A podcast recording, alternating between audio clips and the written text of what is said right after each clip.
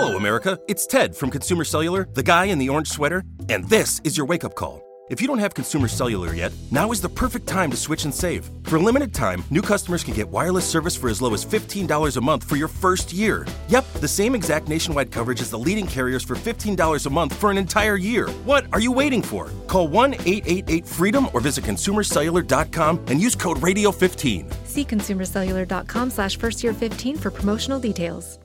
His karate lessons might not turn him into a black belt. Hi-ya! And even after band camp, he might not be the greatest musician. But with the 3% annual percentage yield you can earn on a PenFed premium online savings account, your goal of supporting his dreams Thanks for everything, Mom and Dad. will always be worth it. Apply today at penfed.org slash savings. Federally insured by NCUA. $5 minimum to open account. To receive any advertised product, you must become a member of PenFed. PenFed's got great rates for everyone. Fußball Inside, der Podcast. Die erste Liga läuft jetzt schon seit zwei Wochen und jetzt erwacht dann auch endlich die zweite Liga aus dem Winterschlaf und hat direkt äh, einen kleinen Kracher parat. Der MSV Duisburg muss beim VfL Bochum ran, also ein kleines Revierderby. Direkt das erste Spiel an einem Dienstagabend. Und da wollen Christian Hoch und ich, Timo Düngen, natürlich drüber sprechen. Vor allem Christian, weil wir ja sozusagen gegeneinander antreten. Ja, stimmt. Du äh, als Kommentator für Radio Duisburg und ich als Reporter für Funke Sport über den VfL. Letztes Jahr haben wir uns auch getroffen. Da hast du den Sieg davongetragen. Ja. Mal gucken, wie es dieses Jahr wird. Äh, Ja, ich bin auch sehr, sehr gespannt, aber wir wollen natürlich erstmal gucken, wie lief überhaupt so die Winterpause für beide Mannschaften und haben uns da ein paar Kategorien einfallen lassen und starten direkt mit der ersten. Trainingslager. Da ging's für den VfL ja nach Spanien, nach Marbella, richtig schön sonnig. 22 Grad waren, war schön. Ach ja, und die, die Mannschaft hat sich ordentlich vorbereitet. Ah, ja, muss man schon sagen. Also ich war die sieben Tage echt komplett mit und ähm, von vorne bis hinten war das eigentlich komplett gut durchgeplant. Muss man ganz einfach sagen, der Felix Dornebusch, der hat am Rande eines Interviews äh, mit mir gesagt, man merkt das schon bei Robin Dutt, beim Trainerteam, bei der Vereinsführung.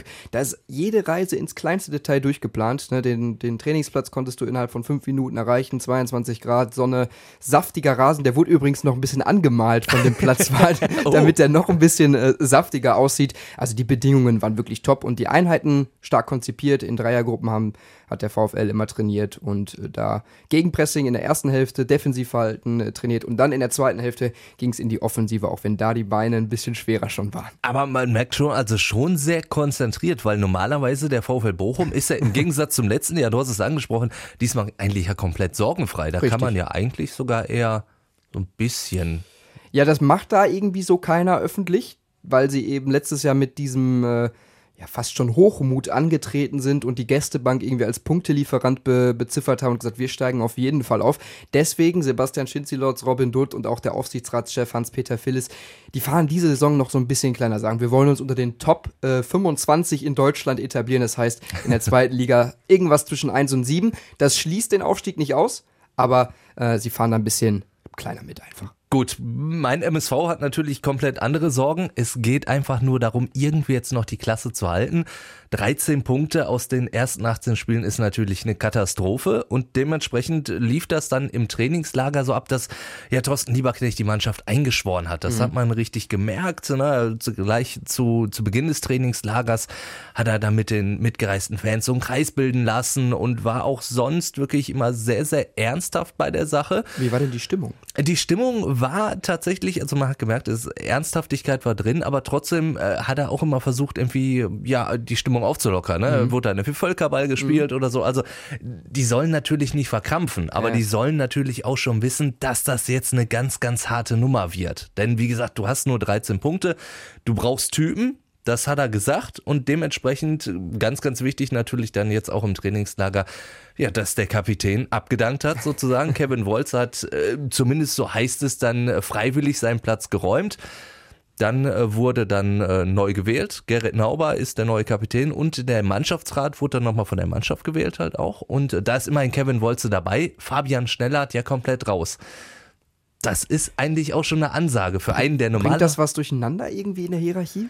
das bringt insofern was auseinander, dass natürlich eigentlich Fabian Schnellert ja so ein bisschen, ja eigentlich der Spielgestalter sein soll. Wenn der so komplett aus der Verantwortung rausgenommen wird, ist das vielleicht auch schon ein kleines Zeichen. Aber ich glaube, das soll einfach nur den Druck sowohl von Fabian Schnellert als auch von Kevin Wolze nehmen. dass sie sich wieder so ein bisschen mehr aufs Fußballspielen konzentrieren können. Mhm. Überraschend äh, für mich definitiv Stanislav Iljutschenko jetzt stellvertretender Mannschaftskapitän da unterschätzt man vielleicht so als Außenstehender seine Rolle. Da denkt man immer, ah, der gibt alles auf den Platz, aber ist jetzt auch nicht der, der so richtig vorangeht. In der Mannschaft wird das offensichtlich anders wahrgenommen. Ja, auf jeden Fall. Wenn du sagst, äh, Lieberknecht und der MSV haben Völkerball gespielt oder auch mit den Fans einen Kreis gebildet, sowas gab es beim VfL nicht. Also das ja, die brauchen es auch momentan ja, nicht. Andererseits, es war so ein, so ein Nähe- und Distanzspiel zwischen Fans. Es sind auch an die 20 mitgefahren. Die machen das zum Teil 15 Jahre lang am Stück. Ähm, am vorletzten Abend, da hat Dutt sich im Hotel vor die Mannschaft, äh, vor, den, vor die Fans gestellt, sich kurz bedankt und dann eine Runde geschmissen. Das war dann so, so ein bisschen der einzige Kontakt. Also, das war mir fast schon ein bisschen zu wenig, muss ich sagen. Aber du hast recht, die brauchen es im Moment nicht könnte aber auch mal wieder anders werden. Und ob man dann da wieder den Bogen bekommt, gut, da ist Dutt vielleicht einfach ein anderer Typ als Lieberknecht. Ich glaube auch, also Lieberknecht ist er einer, der ein bisschen näher ran ist. Und bei Thorsten Lieberknecht ist auch etwas aufgefallen. Der arbeitet gerne mit Leuten zusammen, die er vorher schon kannte, womit wir beim nächsten Thema sind. Neuzugänge. Ja, da hat der MSV dreimal zugeschlagen und ich muss sagen, dafür, dass Ivo Grilic komplett ohne Geld losgezogen ist, einmal mehr, hat er, glaube ich, ganz vernünftig eingekauft. Felix Wiedwald kennen wir schon in Duisburg, war Stammtorwart damals, ist dann nach dem Lizenzentzug gegangen. Gut, jetzt danach die Station. So richtig mhm. glücklich ist er nicht geworden, aber ist jetzt natürlich einer, da weißt du, was du kriegst. Und das, obwohl Mesenhöhler für mich eigentlich gar nicht so eine schlechte Runde gespielt hat bislang, als er im Duisburger Kasten gespielt hat. Aber er hat immer so, so eine Unsicherheit ausgestrahlt. Und das, Vor allem beim, bei Bällen nach Ecke. ja, bei, bei ne? hohen Bällen in Strafraum, da, da musste einem wirklich immer Angst und Bange werden. Auf der Linie hat er richtig gut gehalten. Und wie gesagt, gegen Köln zum Beispiel war es richtig stark. Gegen Köln zum Beispiel, aber da war es halt auch so ein Spiel, sobald die Bälle hoch reinkamen, da ist er ein bisschen geflattert. Aber an sich hat, war das, haben ja auch viele Fans so gesagt, als Wiedwald geholt wurde, ja, aber auf der Torhüterposition haben wir doch kein Problem gehabt. Sehe ich tatsächlich auch so, aber die Ausstrahlung für Mesenhöhler, die war halt einfach nicht so gut. Der hat wirklich so eine gewisse Unsicherheit ausgestrahlt und das kann eine Mannschaft, die unten drin steht, natürlich überhaupt nicht gebrauchen. Das soll jetzt Wiedwald ändern. Mhm. Ganz wichtig auch für den MSV. Äh, vorne wurde was gemacht. Ne? Vorne wurde was gemacht mit, mit Harvard Nielsen. Da bin ich sehr, sehr gespannt. Ist so, so ein Typ, der viel unterwegs ist auch viel bewegen kann, aber jetzt auch nicht der typische Knipser. Richtig, der hat die, die Trefferquote in den vergangenen Stationen, die war auch nicht so. Ne? Die war auch nicht so berauschend. Gut, jetzt in Düsseldorf hat er auch im Endeffekt überhaupt nicht mehr stattgefunden. Seine beste Zeit in Deutschland hat er bei Braunschweig gehabt. Und da war Trainer eben Thorsten Lieberknecht. Deswegen ist da meine Hoffnung, dass der einschlägt. Also jetzt so in den, in den Testspielen hat das schon ganz gut ausgesehen. Bloß er ist jetzt halt auch nicht einer, der ist jetzt gut für zehn Tore in der Rückrunde, aber den kriegst du halt auch nicht für Noppes. Das ja. muss man mal so Ja, sehen. aber du brauchtest ja vorne wieder ein bisschen, noch mehr ein bisschen Bewegung, weil die Tore haben ja zum Teil dann Innenverteidiger gemacht. Ich erinnere mich ja. da an das HSV-Spiel, da macht ja Nauber das einzige Ding. Und du hast natürlich äh, in der Innenverteidigung dann jetzt auch noch jemanden dazu geholt. Mit Joseph Buffo, das ist auch wieder so, so ein ehemaliger Lieberknecht-Schüler, da bin ich auch äh, sehr, sehr gespannt. Wenn er denn wirklich fit wird, dann kann er, glaube ich, eine Verstärkung sein, mhm. aber war wirklich äh, sehr, sehr lang verletzt. 2017 sein letztes Pflichtspiel gemacht, danach Kreuzbandriss. Der HSV hat gesagt, äh, der hilft uns in der aktuellen Zeit nicht weiter. Der ne? HSV hat dann im Sommer war das. Genau, Jetzt ja. hat er nochmal ein halbes Jahr gehabt und die Eindrücke beim MSV waren ja so, dass er wirklich eine Verstärkung sein kann. Aber dann gab es ja auch schon wieder den ersten Rückschlag. Jetzt fürs Bochum-Spiel ist er definitiv noch kein Thema. Aber ich glaube schon, da haben wir uns in der Breite verstärkt. Wo ich ja auch wieder sagen müsste, der VfL hätte das gar nicht nötig gehabt, Nö, aber genau. der VfL hat es trotzdem gemacht. richtig, er hat äh, mit Dominik Baumgartner auch noch einen Mann fürs äh, zentrale, für die zentrale Innenverteidigung geholt aus Wacker Innsbruck. 22 Jahre alt ist dann ein Riesentalent. Sein äh, Nationaltrainer, der Gregoritsch, der sagt, boah, der bringt alles mit, Kopfballstärke, Präsenz, der hat in den höchsten Tönen gelobt. Und dann war es auch wirklich so, der kam an. Ähm, in der Medienrunde war der ganz locker mit seinem Akzent. Das war echt sympathisch, dem hat das richtig gefallen, hat das richtig genossen, da zu sprechen, dann auch in den ersten Trainingseinheiten ja, als wenn er schon immer dabei gewesen wäre. Ne? Auch in den Testspielen war das richtig solide.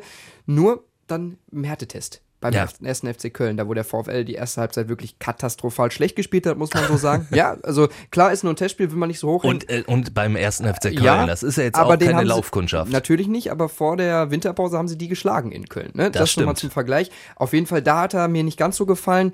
Äh, genauso wenig wie Simon Zoller, von dem ich im Trainingslager einen richtig, richtig guten Eindruck hatte. Der ist direkt vorne weggegangen als Wortführer, bringt nochmal eine ganz andere Qualität in die Mannschaft und macht dieses variable Offensivspiel beim VfL. Bereichert der natürlich auch nochmal. Mit Robbie Cruz kommt natürlich jetzt einer zurück, mit Chung Yong Lee vom, vom Asien Cup Ja. vorzeitig. Aber das ist jetzt ein Überangebot, was du teilweise in der Hinrunde gar nicht mehr hattest, weil sich jeder verletzt hat beim VfL. das war, du hattest dann Lukas Hinterseher vorne und Sylvain Gonvoulard noch auf der Bank als einzige offensive Option. Da hast du natürlich jetzt viel mehr und das ergibt in meinen Augen auch Sinn. Und da hat Sebastian Schinzilotz mit beiden Transfers nochmal, die ja auch ja, fast ein bisschen aus dem Nichts gekommen sind, einen richtig guten Job gemacht. Das war vor sechs Jahren, vor fünf Jahren beim VfL auch finanziell noch nicht möglich, dass die da so spontan und flexibel Ja, sein können. das ist, das, da bin ich schon ein bisschen neidisch, so aus Duisburger Sicht. Womit wir dann natürlich auch beim nächsten Thema sind, wo ich neidisch bin, denn wir sprechen hierüber. Ziel für die Rückrunde. Ja. Da ist, äh, ich glaube, das Ziel für den MSV Duisburg klar, irgendwie überm Strich bleiben. Glaube ich auch, dass das drin ist, weil es einfach schlechtere Mannschaften gibt. Das ist so, so Ja, meine mit so, Hoffnung. Mit so vielen Punkten eigentlich noch im Rennen zu sein, ist eigentlich auch ein Wunder. Ne? Ja, aber das zeigt, dass die äh, zweite Liga in dieser Saison auch wirklich schwach ist. Wenn du überlegst, letzte Saison äh, Aue mit 41 Punkten in die Relegation Ja. und jetzt der MSV mit 13 Punkten auf dem Relegationsplatz. Ja. Also das ist normalerweise müsstest du da ja endlich letzter sein. Das muss man mal so sagen. Abgeschlagen. Aber so ist der MSV mit zwei Siegen schon fast am Mittelfeld wieder dran. Kann man fast schon über Aufstieg schon wieder reden. Ne? Ja, gut, so weit würde ich nicht gehen, aber genau dieses noch, noch zweimal gewinnen und wenn die richtigen Mannschaften dann vielleicht in der Situation verlieren, darauf hofft ja auch der VfL, weil dann geht ja vielleicht doch noch was. Ja, natürlich. Also ich habe es ja angesprochen, dass es öffentlich keiner tut, aber so wenn man mal in die Mannschaft reinhorcht und sich auch mal so ein bisschen off the records unterhält, dann sagt man natürlich schon, ja, natürlich wollen wir irgendwie aufsteigen. Das wäre ja auch vermessen, wenn du das als Profi nicht möchtest. Ja. Ne, Tom Weiland sagt zum Beispiel, ja, mein großer Traum, mein großer Traum, der ist nochmal Bundesliga aufsteigen. Ich habe zweimal Relegation gespielt, ich habe keinen Bock mehr nur auf zweite Liga. Ist ja einfach so, das verstehe ich ja auch. Ne? Und auch beim Bankett, der Robert Tesch hat gesagt, ja, klar, schon gerne aufsteigen. Dass du das aber nicht so kommunizieren kannst, ist auch klar, verstehe ich. Ähm, du musst halt auch schauen, dass du diese Fehler, die du in der Hinrunde gemacht hast, diese verpassten Chancen, ich erinnere mich an das St. Pauli-Spiel, du bist da, hast da äh, Möglichkeit auf Platz 4 zu springen, zwei Punkte Rückstand nur auf drei, da hast du dann immer wieder verloren, diese Chancen immer verpasst. Wenn du das abstellst, wenn du da auch äh, in der 90. Mal wieder nicht äh, irgendwie Gegentore bekommst aus Bochumer Sicht, dann hättest du viel mehr Punkte haben können und dann glaube ich auch, dass die zu den drei besten spielerischen Mannschaften in der Liga gehören und durchaus sich äh, berechtigte Chancen machen dürfen. Also der Relegationsplatz sollte ja wirklich nur drin sein. Also ich glaube, Ja. da müssen wir nicht drüber reden. Köln und Hamburg, die werden Normalfall, da ja. jetzt durchziehen. Vor Ja. allen Dingen der SFC Köln, wie der sich verstärkt hat, das ist ja, ist ja schon nicht mehr feierlich. Und Cordoba in der Form Modest brauchen sie gar nicht. Also das ist wirklich Wahnsinn. Der HSV ja auch eine Mit gute. Truppe. Also das ist schon äh, ordentlich, aber ich glaube tatsächlich auch dem VfL darf man nicht abschreiben, wenn es um Platz 3 geht, weil Union Berlin und auch Pauli, Spielerisch überzeugt mich das nicht. Also- da macht Bochum mehr. da macht Bochum mehr und dementsprechend, ja, ist der VfL da durchaus im Rennen. Natürlich dann auch beim Spiel gegen den MSV. Prognose. Was glaubst du, Timo? Boah, also ich sag mal so, ein Unentschieden und ich war sehr, sehr zufrieden über die A40 nach Hause. Ein paar Tore noch fallen, ist alles gut. Ne? Ein paar Tore, das wäre richtig gut. Also am besten wäre so ein, ja, so ein 2-2, wo der MSV dann halt auch mal zeigt, ja, wir können Tore machen und ähm, halt so da das Selbstvertrauen mitnimmt. Ein Dreier kann ich mir wirklich nicht vorstellen, weil Also, ich den VfL tatsächlich dafür Ja. zu stark halte. Ja, glaube ich auch. Also die haben eine gute Vorbereitung gespielt, waren sehr konzentriert. Ich glaube, wenn die, wenn du die fragst, wo, nimm mal ein 2-2 mit, da ist da eher keiner da zufrieden. keiner zufrieden, nee. Fragen wir natürlich auch heute nochmal den, den Dutt auf der PK. Ähm, ich, vom Normalfall her ist der VfL Favorit. Äh, zu Hause, ausverkauftes Stadion, Derby. Da spricht vieles für den VfL, aber man hat auch schon vor- im vergangenen Jahr gesagt, ja, wir haben so ein äh, Auftaktprogramm, kein Problem, wir können drei, vier Spiele hintereinander gewinnen. Ja, dann hast du fast alle verloren, dann brannte der Baum. Deswegen, ich bin da immer so ein bisschen vorsichtig. Ähm, schätze, der VfL wird knapp gewinnen. Aber auch so ein Punkt für den MSV ist drin. Das kann man nicht abschreiben. Ich, ich tue mich schwer mit irgendeiner Prognose, bin ich ganz ehrlich. Ja, dann äh, lassen wir die Mannschaften noch entscheiden. Ja. His karate lessons might not turn him into a black belt. And even after band camp, he might not be the greatest musician. But with the 3% annual percentage yield you can earn on a PenFed premium online savings account, your goal of supporting his dreams Thanks for everything, Mom and Dad. will always be worth it. Apply today at penfed.org slash savings. Federally insured by NCUA. $5 minimum to open account. To receive any advertised product, you must become a member of PenFed. PenFed's got great rates for everyone.